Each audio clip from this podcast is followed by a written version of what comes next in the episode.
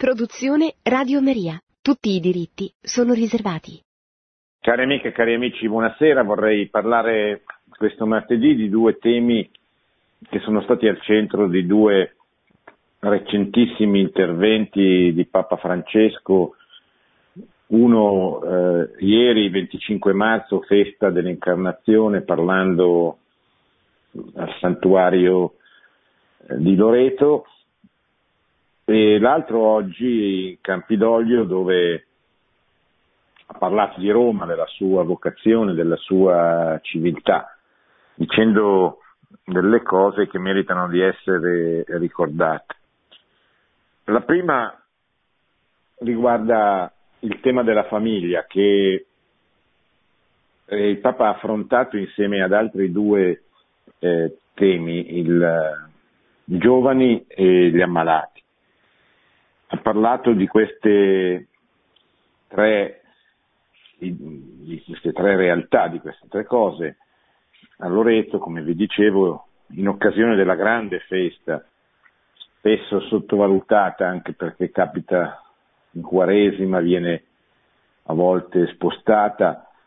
ma la festa del 25 marzo è una festa fondamentale della nostra religione, della nostra fede. È la festa che ricorda l'inizio di tutto, cioè l'inizio della redenzione operata dal Signore attraverso quel fiat, quel sì che Maria disse all'angelo dopo aver eh, chiesto come sarebbe accaduto tutto quello che l'angelo le stava annunciando. La festa dell'annunciazione così è la festa di Maria, è la festa dell'obbedienza, è la festa della fiducia nei confronti dei progetti che Dio ha su, su di noi, sugli uomini, e in modo, imitando il, sì di Maria, la fiducia che Maria ebbe nei confronti delle parole dell'angelo, fidandosi, Maria rese un servizio, ha reso un servizio straordinario a tutti, eh, perché, eh, perché, era libera, noi spesso questo ce lo dimentichiamo, era libera di dire di no, e, e però invece attraverso il suo fiat il mondo è stato eh, salvato e ognuno di noi nel mondo è stato salvato, cioè è stato oggetto di quel progetto di redenzione che cominciò appunto il 25 marzo con eh, l'incarnazione. Il Papa ha parlato a Loreto, nella casa di, di Maria, conoscete la storia di questa, di questa miracolosa traslazione della Santa Casa, e ha parlato, oltre che degli ammalati oltre che dei giovani, ha parlato della famiglia. Ha detto poche parole, ma molto importanti, ve le, ve le ripeto, perché, perché meritano di essere ricordate queste parole. La casa di Maria è anche la casa della famiglia. Nella delicata situazione del mondo odierno, la famiglia fondata sul matrimonio tra un uomo e una donna assume un'importanza e una missione essenziali. È necessario riscoprire il disegno tracciato da Dio per la famiglia, per ribadirne la grandezza e l'insostituibilità a servizio della vita e della società. Ecco, spesso molti credono, strumentalizzandolo, che il Papa non si occupi di questo tema così centrale, non sia preoccupato dell'attacco, soprattutto culturale, a cui la famiglia è sottoposta in tutto il mondo occidentale. Ecco, il Papa ha voluto smentire queste, queste dicerie, queste affermazioni con questa frase molto semplice, molto, molto precisa. Non è vero che il Papa parla solo di certi temi come vorrebbero eh, certi giornali, certa stampa, certi ambienti della sinistra radicale che amano spostare, usare, utilizzare il Papa come se fosse un alfiere delle loro campagne ideologiche e che poi tacciono quando il Papa invece dice delle cose che non rientrano nelle loro agende, nei loro progetti ideologici. E questo vale anche per molti cattolici, cattolici che invece che seguire il magistero dei pontefici, dei papi, tutto il magistero, non quello che vogliono, non quello che piace a loro, sono soliti usarne soltanto una parte. E allora il Papa va bene quando parla di alcuni temi e non quando parla di altri, a secondo dell'impostazione ideologica del, del soggetto che legge le parole del Papa. Eh, su questo dobbiamo stare molto attenti, cioè il Magistero va preso tutto e il cristianesimo è la religione dell'et et, non dell'out out. E l'ambiente, e la vita, e la famiglia, e il problema dell'immigrazione, non uno e non l'altro, non prendere il magistero, prendere i problemi che ci sono, sono tanti nella società contemporanea, e selezionarli ideologicamente, affrontandone uno perché conviene o perché è in sintonia con il nostro modo di pensare e non un altro. Purtroppo esistono nel nostro panorama odierno delle sacche piccole ma, ma rumorose di cattolici che o usano il Papa o usano i papi li mettono in contrapposizione gli uni con gli altri, oppure lo denigrano, colgono tutte le occasioni per attaccarlo, per criticarlo, per arrivare a insinuare che il Papa non è veramente il Papa o che il Papa è eretico. Purtroppo ci capita non solo di sentire, ma anche di leggere fra le righe, ma sempre meno fra le righe, questa ostilità crescente nei confronti del Papa. Allora anche in conformità al, te, al, titolo di questa trasmissione, che è la voce del Magistero, mi piace ricordare che il Magistero del Papa, il Magistero dei Papi, va preso nella sua eh, continuità, va preso tutto, va preso quello che secondo la nostra impostazione culturale può apparire in sintonia, cioè ognuno di noi, anche il Papa ha una sua formazione culturale, ha delle sue opinioni, ha una sua sensibilità e ci sono delle cose che noi leggiamo nel Magistero che sono immediatamente sensibili, attraenti, ce ne sono altre che possono essere di meno. Allora il cattolico non fa questo, questa selezione. Il cattolico nella sua onestà, nella sua obbedienza trasmette il magistero così come il magistero si presenta, non eh, operando delle forzature e spingendo oggettivamente al di là delle intenzioni che spesso ci sono, spesso non ci sono, a, a far sì che la gente che, che, che, legge o che ascolta assuma delle posizioni eh, potenzialmente scismatiche, cioè di, di, di, di, critica, di opposizione e, e di rancore anche nei confronti del Papa eh, facendo in modo che questo, favorendo questa ulteriore divisione che è un grande danno per uh, la missione, per l'apostolato, per uh, la credibilità della, della, Chiesa Cattolica, eccetera. Eh, figuratevi come tutti i papi in particolare dalla, eh, da Pio XII, da Giovanni XXIII, hanno continuamente sottolineato come la divisione sia uno scandalo per la missione, cioè il fatto che i cristiani siano divisi da mille anni con gli ortodossi, da 500 anni eh, con i protestanti, è una cosa che scandalizza perché noi non possiamo pensare di poter avvicinare persone alla fede e alla Chiesa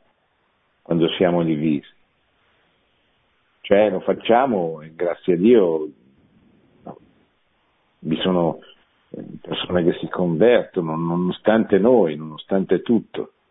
Ma certamente il recupero dell'unità, non a scapito della verità, ma il recupero dell'unità è una delle condizioni non solo di, di, di, di giustizia, cioè bisogna ricomporre l'unità perché l'unità è un grande valore, ma è anche una, una condizione, non dico indispensabile, ma augurabile perché possa essere più credibile la nostra, eh, la nostra missione. Beh, già dobbiamo patire queste grandi divisioni, invece noi cattolici siamo maestri nel favorirne delle altre anche all'interno della Chiesa. Ecco, il Magistero è importante proprio perché, a differenza di, delle altre confessioni cristiane che non lo hanno, eh, il Magistero ci permette di, di dire nel nostro nel dialogo interno, nei rapporti che nascono, sì, però l'ultima parola ce l'ha il Magistero del Papa e dei vescovi in comunione con il Papa. Quindi noi possiamo avere le nostre opinioni, possiamo anche, anzi abbiamo spesso opinioni diverse, se siamo veramente cattolici il punto di riferimento rimane il Magistero e al Magistero dobbiamo guardare e obbedire, non semplicemente guardare, non semplicemente ascoltare, ma ascoltare e fare nostro, sforzarsi anche quando è difficile, perché è, è indubbio che a differenza, cioè con, con, con papi differenti ci siano sensibilità differenti e ci sia ci sia difficoltà da parte di alcuni in alcune circostanze, di altri in altre circostanze, ad accettare, ad accogliere, a, così, a, ad, a entusiasmarsi per il Magistero, ma questa, questa è l'obbedienza, cioè questa è la Chiesa. Cioè il riconoscere che esiste un'autorità e lo sforzarsi di seguirla perché non basta dire eh, Signore, Signore, non basta dire Papa, Papa, ma poi bisogna seguirlo. E bisogna seguirlo vuol dire trasmetterlo, trasmettere il suo insegnamento, senza criticarlo né pubblicamente né privatamente. Bene, questo mi sembrava importante che venisse detto in questo momento particolarmente difficile per la famiglia nella nostra nazione, nel mondo occidentale. Voi vedete anche quello che sta accadendo in vista della marcia per la famiglia che ci sarà a Verona domenica prossima e vi rendete conto come stanno seminando badilate di odio nei confronti della famiglia, di chi la promuove e di chi la difende. E qua bisogna stare molto attenti perché seminare odio si raccoglie un odio ancora più, eh, più grave e più profondo. E purtroppo i, i media, i mezzi di comunicazione, le forze politiche stanno seminando odio nei confronti di questo di questa marcia come lo fecero ancora di più e come lo fecero nei confronti dei due Family Day del gennaio 2016 e del giugno del 2015. Oggi si può dire a distanza di tre anni che si sta seminando ancora più odio, ancora più rancore, quasi come se eh, gli organizzatori di questa marcia avessero organizzato una marcia su un tema particolarmente eh, divisivo, stiamo parlando della famiglia, della famiglia fondata da, sul matrimonio per sempre di un uomo e di una donna, aperta alla vita. Certo, non, non, dobbiamo, non dobbiamo, stupirci, solo dire co, per sempre, solo dire aperta alla vita, solo dire che l'unica famiglia degna di questo nome è quella fondata sull'amore di un uomo e di una donna, significa oggi eh, affermare eh, una cosa che poteva essere, anzi che era scontata fino a vent'anni fa,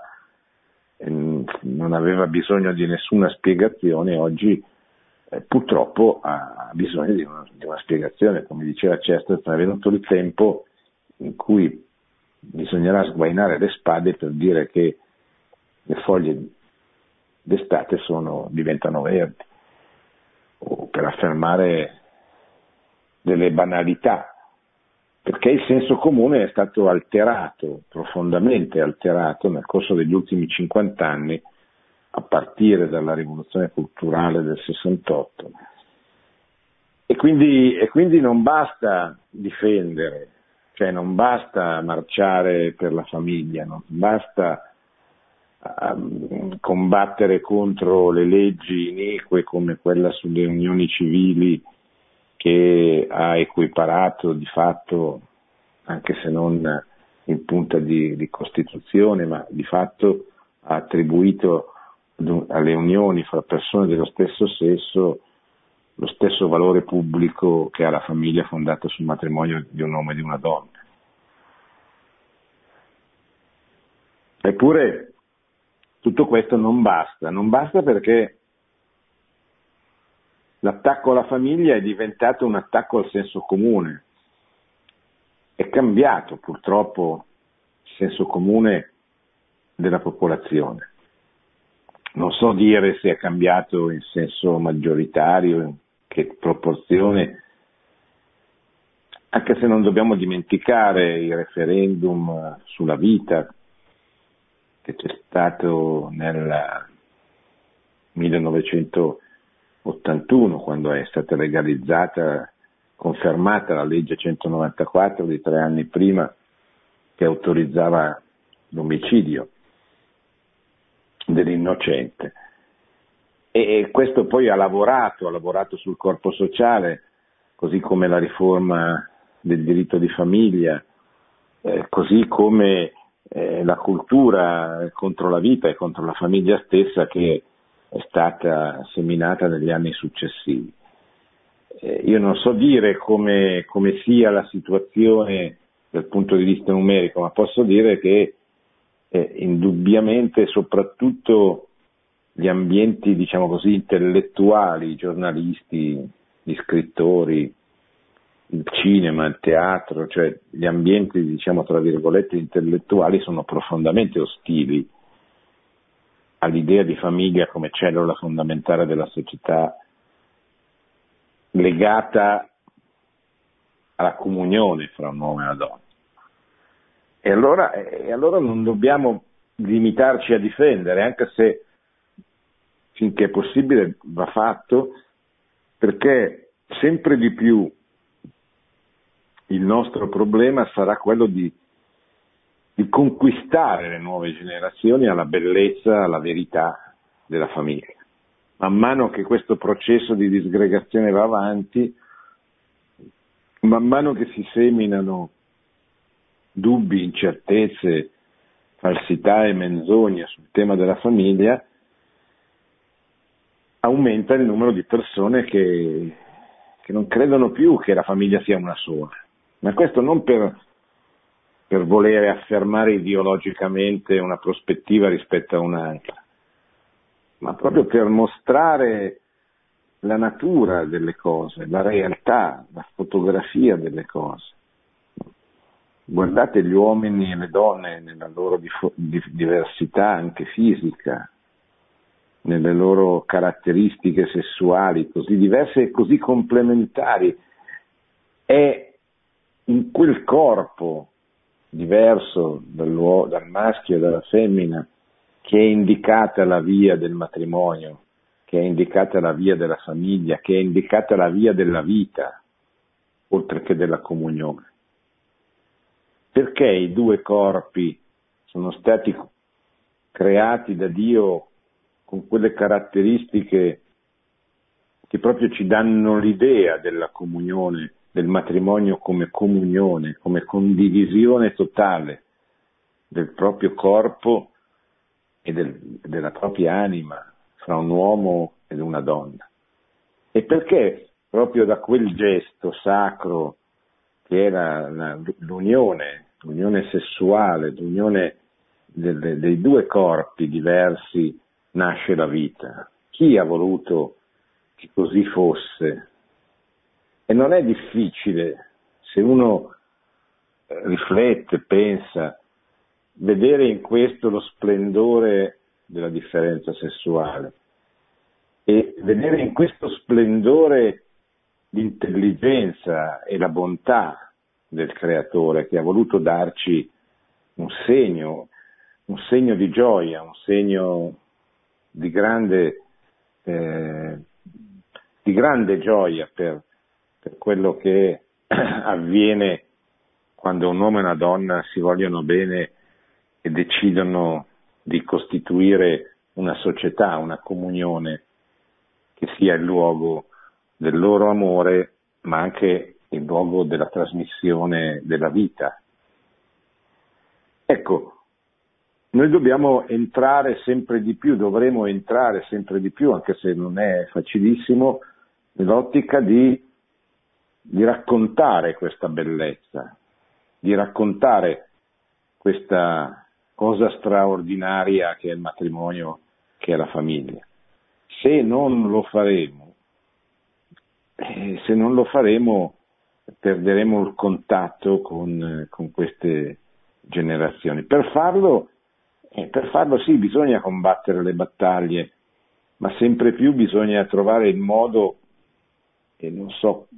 quale sia, quale possa essere, ma bisogna cercarlo, bisogna volerlo cercare, comunicare questa verità. Questo è il grande futuro che, che abbiamo di fronte. Anche qui et et, e difendere nella misura del possibile le istituzioni dall'aggressione di questa ideologia che vuole appunto mettere in discussione la famiglia una sola e dall'altra trovare il modo di comunicare la bellezza, la verità della famiglia in tutti i modi in cui questo sarà possibile. E più passa il tempo, più questa, questa seconda parte, questa parte diciamo così propositiva diventa determinante, che è chiaro che con, con la polemica si convincono quelli che sono già convinti, è più difficile convincere quelli che sono lontani e quelli che sono avversi. E questa è una, una, una, una delle maggiori preoccupazioni che devono muovere il nostro modo di essere, il nostro modo di vivere la fede in questo tempo. La seconda cosa che volevo ricordarvi dei discorsi del Papa, dei discorsi recenti del Papa è il discorso che ha fatto oggi in Campidoglio, perché anche qui eh, bisogna stare attenti alle ricostruzioni giornalistiche. Intanto rifiutando di farsi un'idea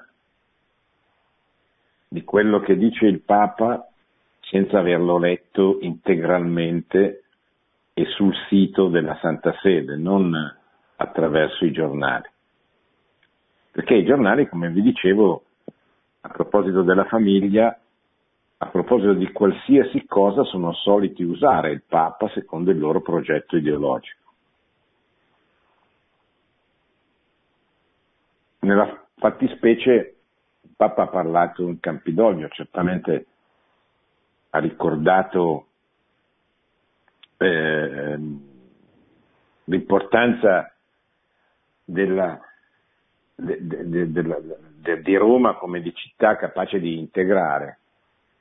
come espressione di una cultura, la cultura cristiana che nasce nella prima evangelizzazione, che realizza quello che verrà eh, così chiamato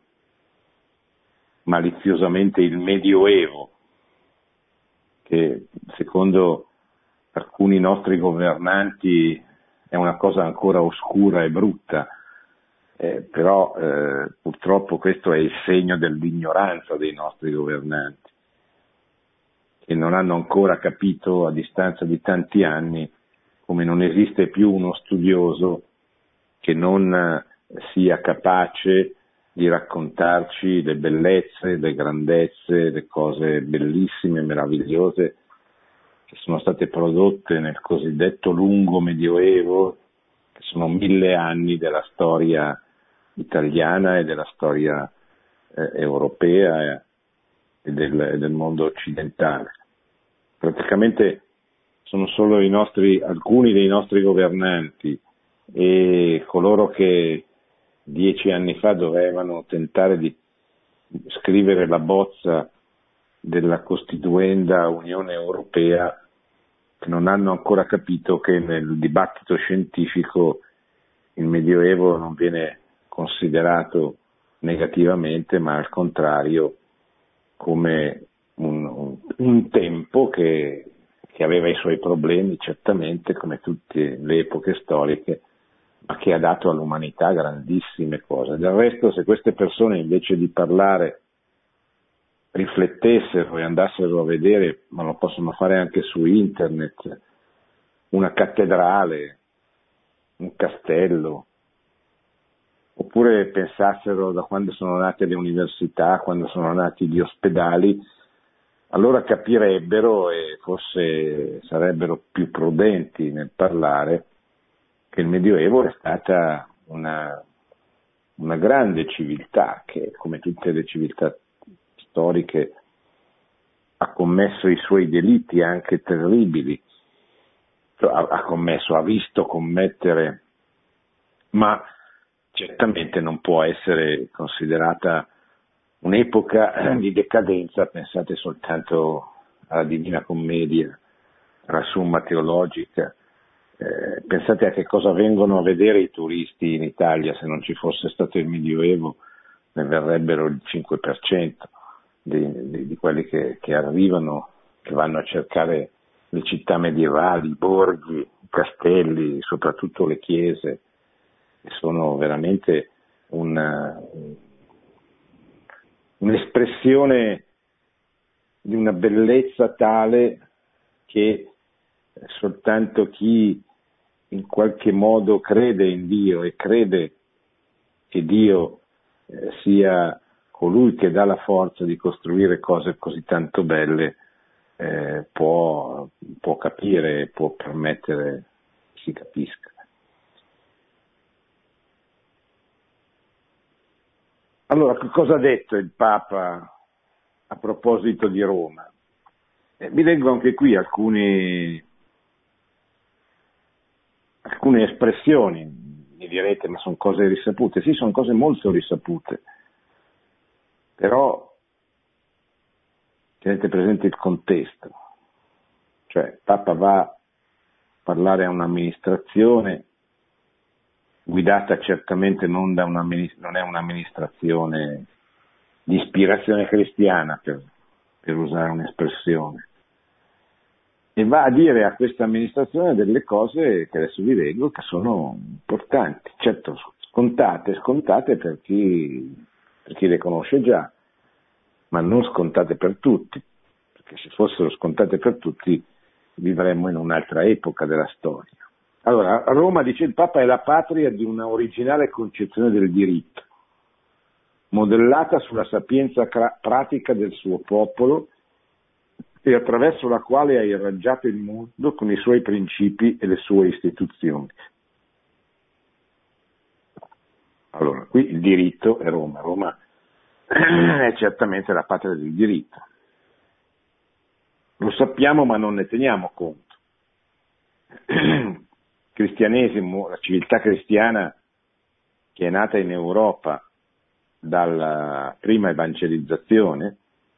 nasce proprio dall'incontro fra la filosofia greca, il diritto romano e il Vangelo, che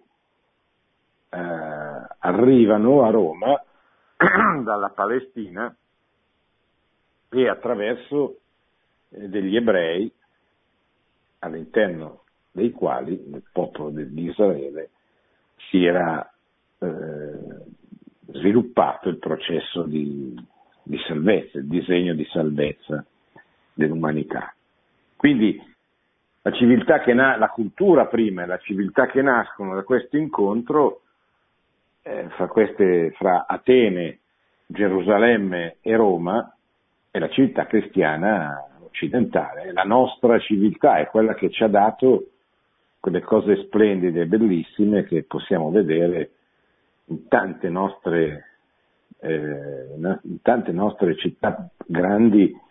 eh, e piccole. Quella civiltà che ci fa dire ma chi ha, per esempio, potuto progettare una cosa come il Duomo di Milano, il Duomo di Orvieto, eh, le cattedrali francesi piuttosto che tedesche. Chi ha potuto inventare quell'arte, scrivere quelle poesie, quei saggi,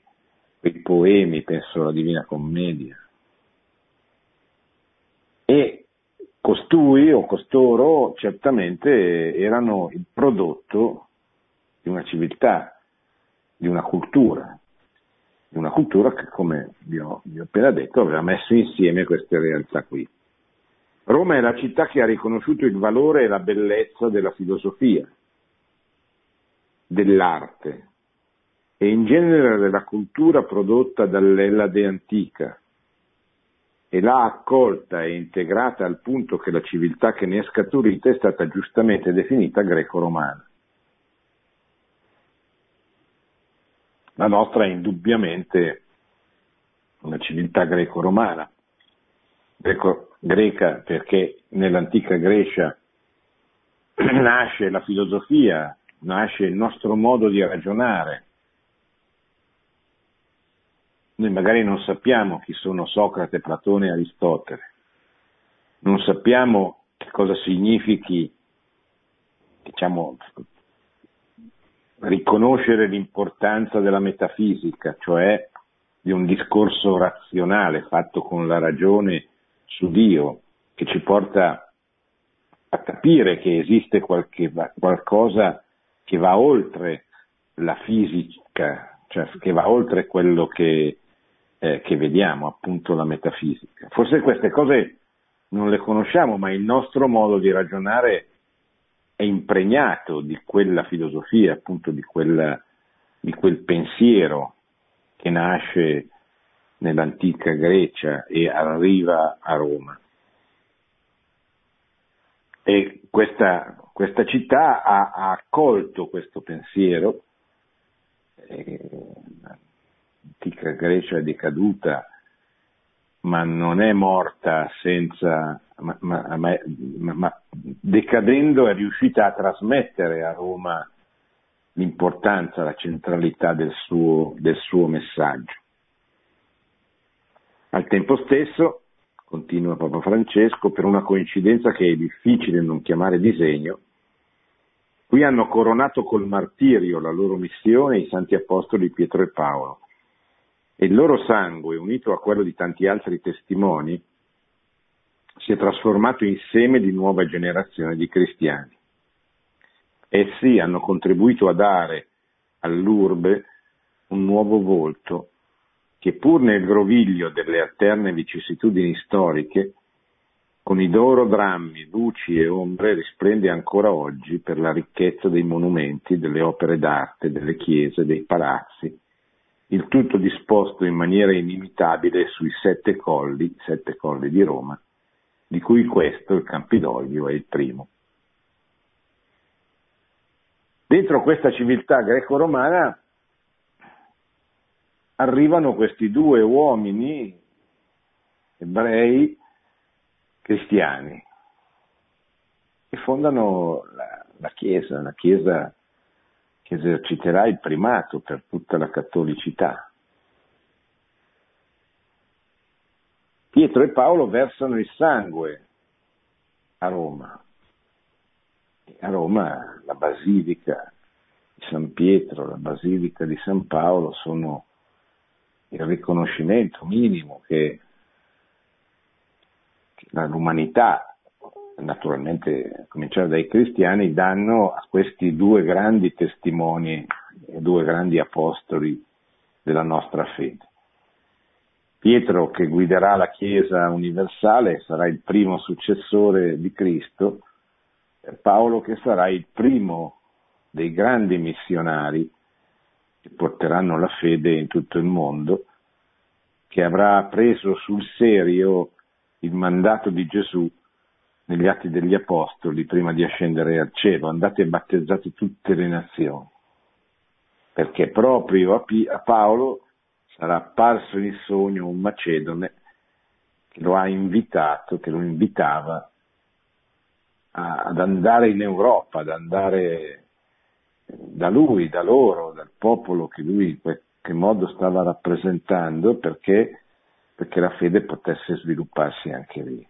Intelligentemente entrambi decideranno di andare a Roma, perché Roma era veramente Caput Mundi, era la capitale del mondo, era la capitale dell'impero e l'impero era il mondo di allora. Tutti sapevano, capivano che da Roma il messaggio di Cristo sarebbe potuto arrivare in tutto il mondo, perché Roma era la capitale, il punto di riferimento di tutto il mondo. Lungo i suoi quasi 2800 anni di storia, Roma ha saputo accogliere e integrare diverse popolazioni e persone provenienti da ogni parte del mondo, appartenenti alle più varie categorie sociali ed economiche, senza annullarle le legittime differenze, senza umiliare o schiacciare le rispettive peculiari caratteristiche e identità. Piuttosto Roma ha prestato a ciascuna, a ciascuna di esse quel terreno fertile, quell'humus adatto a far emergere il meglio di ognuna e a dare forma nel reciproco dialogo a nuove identità. Anche qui vediamo un'affermazione importante. Roma ha saputo accogliere, ha saputo integrare. È chiaro che qua a tutti viene in mente l'accoglienza nei confronti degli immigrati perché sembra che oggi si parli solo di questo o soprattutto di questo, che certamente è un grandissimo problema come il Papa ricorda sempre, e soprattutto è una grandissima tragedia per chi lascia delle terre sperando di poter eh, risolvere dei problemi economici oppure perché è costretta a farlo dalla guerra che spinge milioni di persone a lasciare la propria patria, ma certamente non è eh, l'unico problema di oggi. Ma è un problema che spesso viene viene affrontato con molta superficialità. Cioè è chiaro che dal punto di vista cristiano non si possono non accogliere le persone, però non basta accogliere le persone, le persone vanno poi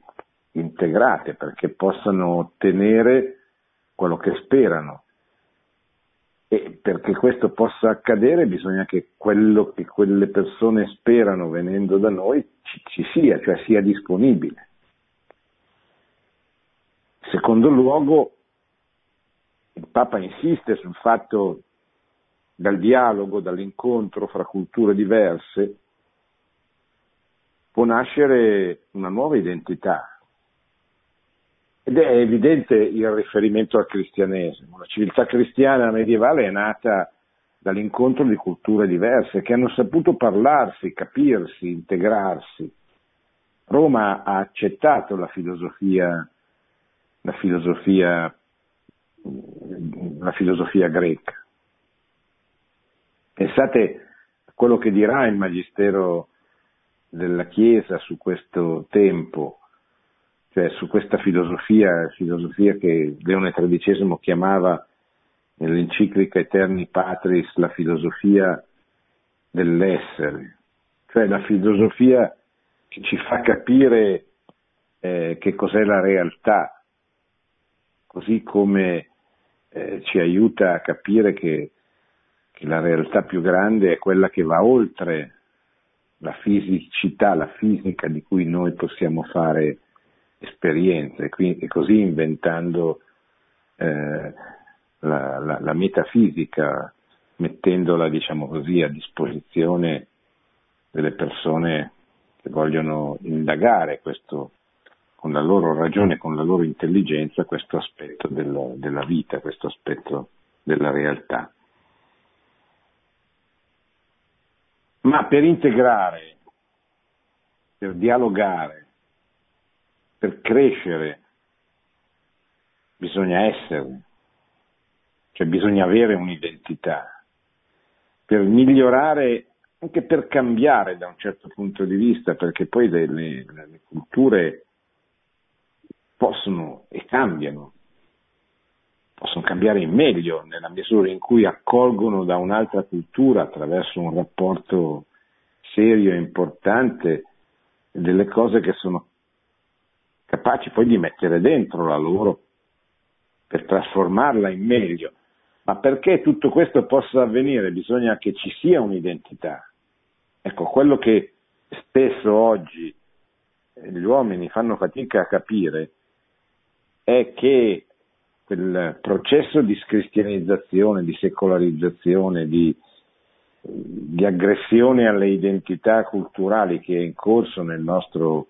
nel nostro mondo, eh, può essere fermato soltanto da delle identità forti e precise. E quindi noi, eh, la nostra preoccupazione dovrebbe essere innanzitutto quella di, di, di coltivare questa identità che ci è stata trasmessa, per migliorarla, per arricchirla, certamente per, per farla diventare migliore, per non buttare via nulla delle, delle altre identità con cui entriamo in contatto, ma sicuramente perché questo miglioramento ci possa essere bisogna prima che ci sia qualche cosa. Bisogna che eh, la nostra identità sopravviva. Prima di poterla migliorare dobbiamo fare in modo che, che resista all'urto dei tempi, che resista nel, nel cuore e nella mente delle generazioni che verranno. Questa città ha accolto studenti e pellegrini, turisti, profughi, emigranti provenienti da ogni regione d'Italia e da tanti paesi del mondo. È diventata polo di attrazione e cerniera cerniera fra il nord continentale e il mondo mediterraneo, fra la civiltà latina e quella germanica, tra le prerogative e le potestà riservate ai poteri civili e quelle proprie del potere spirituale.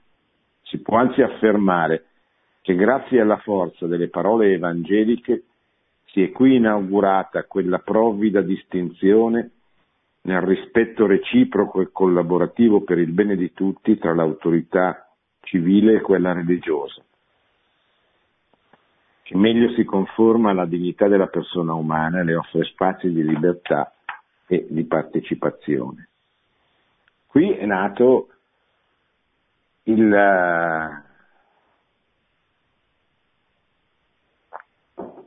anzi, non qui è nato, qui si è incarnato quello che era nato nelle parole di Gesù, date a Cesare quello che è di Cesare e a Dio quello che è di Dio. Che nel contesto della cultura del tempo era un'affermazione sconvolgente, perché tutte le culture del tempo di Gesù compresa la cultura ebraica, non prevedeva la distinzione fra il potere politico e il potere spirituale, il potere religioso. Il re era sacerdote, il sacerdote era re, cioè i due, due poteri coincidevano. Gesù introduce questo principio fondamentale di dottrina sociale della Chiesa, la distinzione. La distinzione tra eh, l'uno, il potere spirituale, e, e l'altro, il potere, che non è una separazione di tipo laicistico, non è una contrapposizione di tipo totalitario, è una distinzione, che è ciò che insegna la dottrina sociale della Chiesa da, da sempre. Una distinzione nella prospettiva della collaborazione, c'è quella bellissima espressione di, di Papa Leone XIII quando dice vi fu un tempo in cui la filosofia del Vangelo governava gli stati, in cui le due autorità andavano d'amore d'accordo. E quel tempo è il tempo che oggi in modo dispregiativo viene chiamato Medioevo. Fu una collaborazione difficile, spesso ci furono tanti scontri, anche violenti, ma l'ottica era quella della, della, della collaborazione, non era l'ottica della separazione, della contrapposizione, come sarà a partire dalla rivoluzione francese, della utilizzazione come era nell'epoca successiva alla riforma protestante durante le guerre di religione, quando gli stati, soprattutto ma non soltanto quelli protestanti, usavano la religione fondando le chiese nazionali per i loro interessi e magari le religioni ricambiavano usando gli stati per, loro, per mantenere e aumentare i loro privilegi. Roma è quindi divenuta meta e simbolo per tutti coloro che riconoscendola come capitale d'Italia e centro del cattolicesimo si sono incamminati verso di essa per, ammirar, per ammirarne i monumenti e le tracce del passato, per venerare le memorie dei martiri, per celebrare le principali feste dell'anno liturgico e per i grandi pellegrinaggi giubilari, ma anche per prestare la loro opera al servizio delle istituzioni della nazione italiana o della Santa Sede. E poi continua così, io mi fermo perché siamo già, dobbiamo lasciare spazio un po' alle vostre domande che penso ci saranno su questi due temi che abbiamo affrontato eh, questa sera, il tema della famiglia e il tema della civiltà greco-romana, della civiltà che nasce a Roma e che diventerà poi il cuore della, della civiltà cristiana.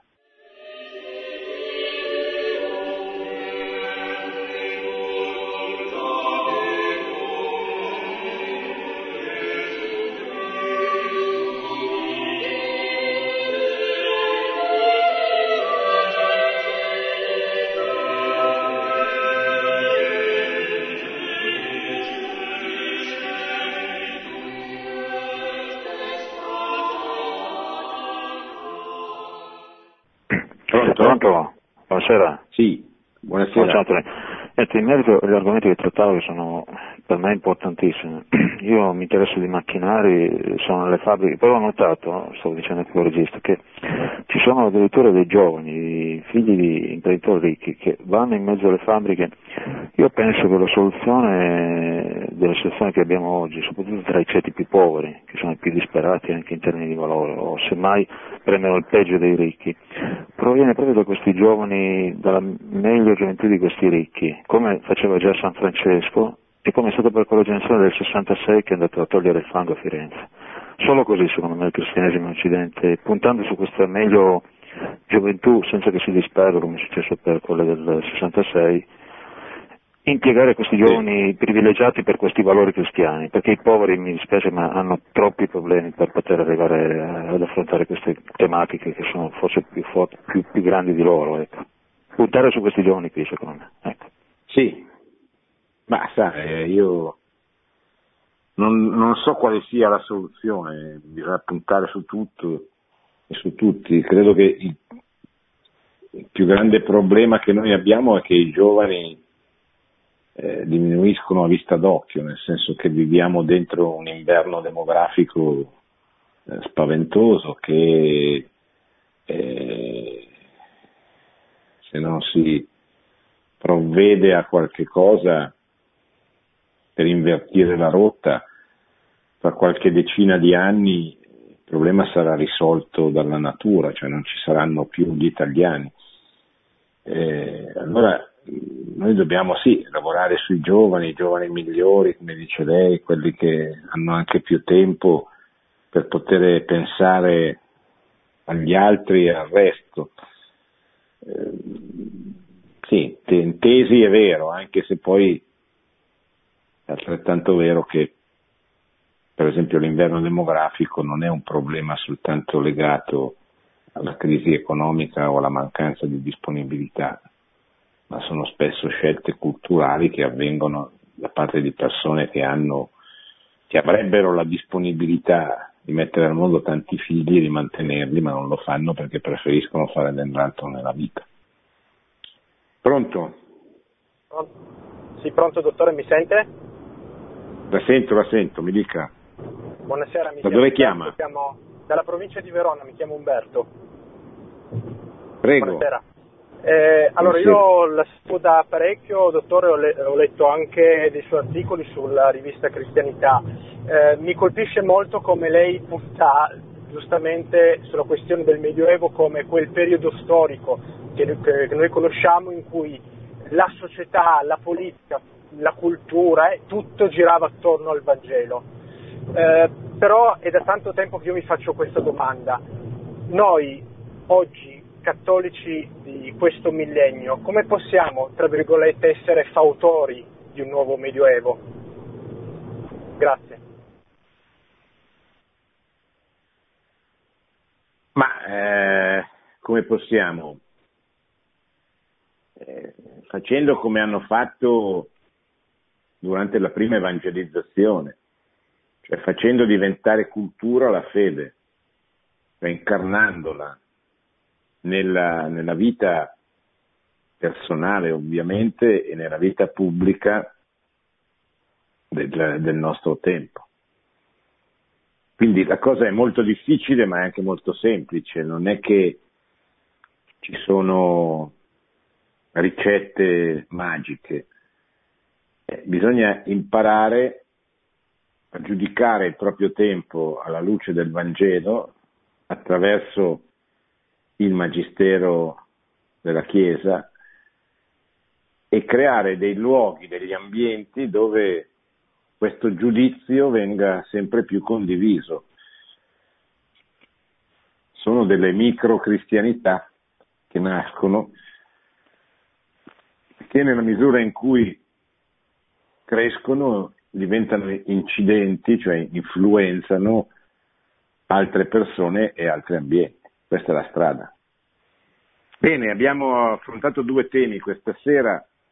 ve li ricordo brevemente, sono il tema della famiglia che il Papa ha affrontato nel discorso di ieri, 25 marzo, a Loreto,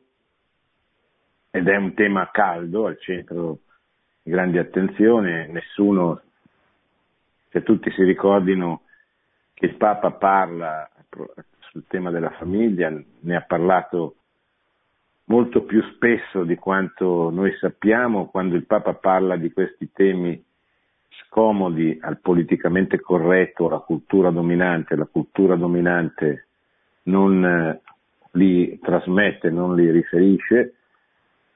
spesso anche molte sacche di mondo cattolico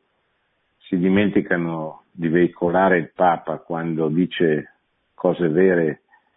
e buone e secondo loro quando dice delle cose che sono in, in, in sintonia con questi temi particolarmente scottanti, spesso questi ambienti si limitano a criticarlo per, secondo loro, omissioni o perché dice delle cose che non, a loro non piacciono. Ecco, noi impariamo ad essere cattolici, cioè prendere sul serio il Magistero della Chiesa, a trasmetterlo, a non, cioè a non porci esageratamente delle domande su questo che viene detto, se va bene, se non va bene. Eh, ci sono nella,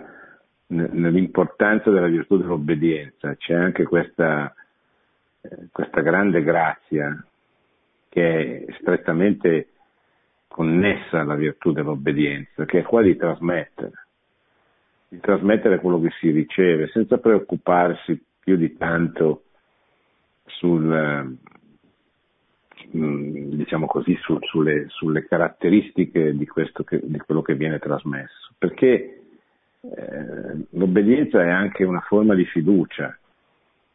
cioè se Dio ha istituito la Chiesa, il successore, il Papa è il successore di Cristo, noi dobbiamo credere che sia lo strumento attraverso il quale Dio opera, agisce, magari misteriosamente, magari spesso non in conformità a quello che a noi piacerebbe o come noi vorremmo che, che facesse o che fosse, ma, ma, questa non è l'obbedienza, l'obbedienza è quella di, di, di abbandonarsi, cioè senza non vedere i problemi, le difficoltà che ci sono, anche i limiti, eh, perché non esiste, solo Dio non ha limiti, i papi sono uomini che, che sbagliano come noi, ma hanno ricevuto questo grande dono, quello di guidare la Chiesa verso la salvezza. E, lo fanno, lo fanno spesso eh, nonostante loro, perché come, come, ciascuno di noi esercita un'autorità nonostante i suoi limiti, i suoi difetti nella sua famiglia, nei suoi ambienti, questo vale per i papi per quanto riguarda la Chiesa. Dio non fa mai cessare la sua assistenza a nessuno di quelli che esercitano una piccola o una grandissima autorità come è il caso del pontefice. Quindi impariamo ad avere fiducia, impariamo ad abbandonarci. Secondo tema, quello che il Papa ha affrontato nel discorso in Campidoglio oggi, tema molto importante, la, no- la nostra civiltà, vedete la superficialità anche dei mezzi di comunicazione è che sono solo capaci di parlare dei temi di grande attualità, diciamo così, migrazione, eccetera però non, non, vanno mai alla radice. Il Papa ha fatto un discorso sulla civiltà greca e romana, su quello che, che Roma è diventata nel, nel, corso della storia, sulla sua importanza, sulla sua capacità di integrare, di mettere in dialogo le varie culture e di costruire dei ponti tra le varie culture. Tutto questo ha permesso che Roma diventasse ciò che è, cioè un faro di civiltà, un punto di riferimento, eccetera. E questo va spiegato, va raccontato, cioè, ce lo dobbiamo dire, perché se no eh, rimaniamo veramente vittima del, di, di, quello che succede giorno per giorno e non riusciamo a capire nulla, neanche di quello che succede giorno per giorno perché non abbiamo una prospettiva alle nostre spalle che ci aiuta a capirlo. Grazie, buonanotte buona settimana a tutti. Produzione Radio Maria. Tutti i diritti sono riservati.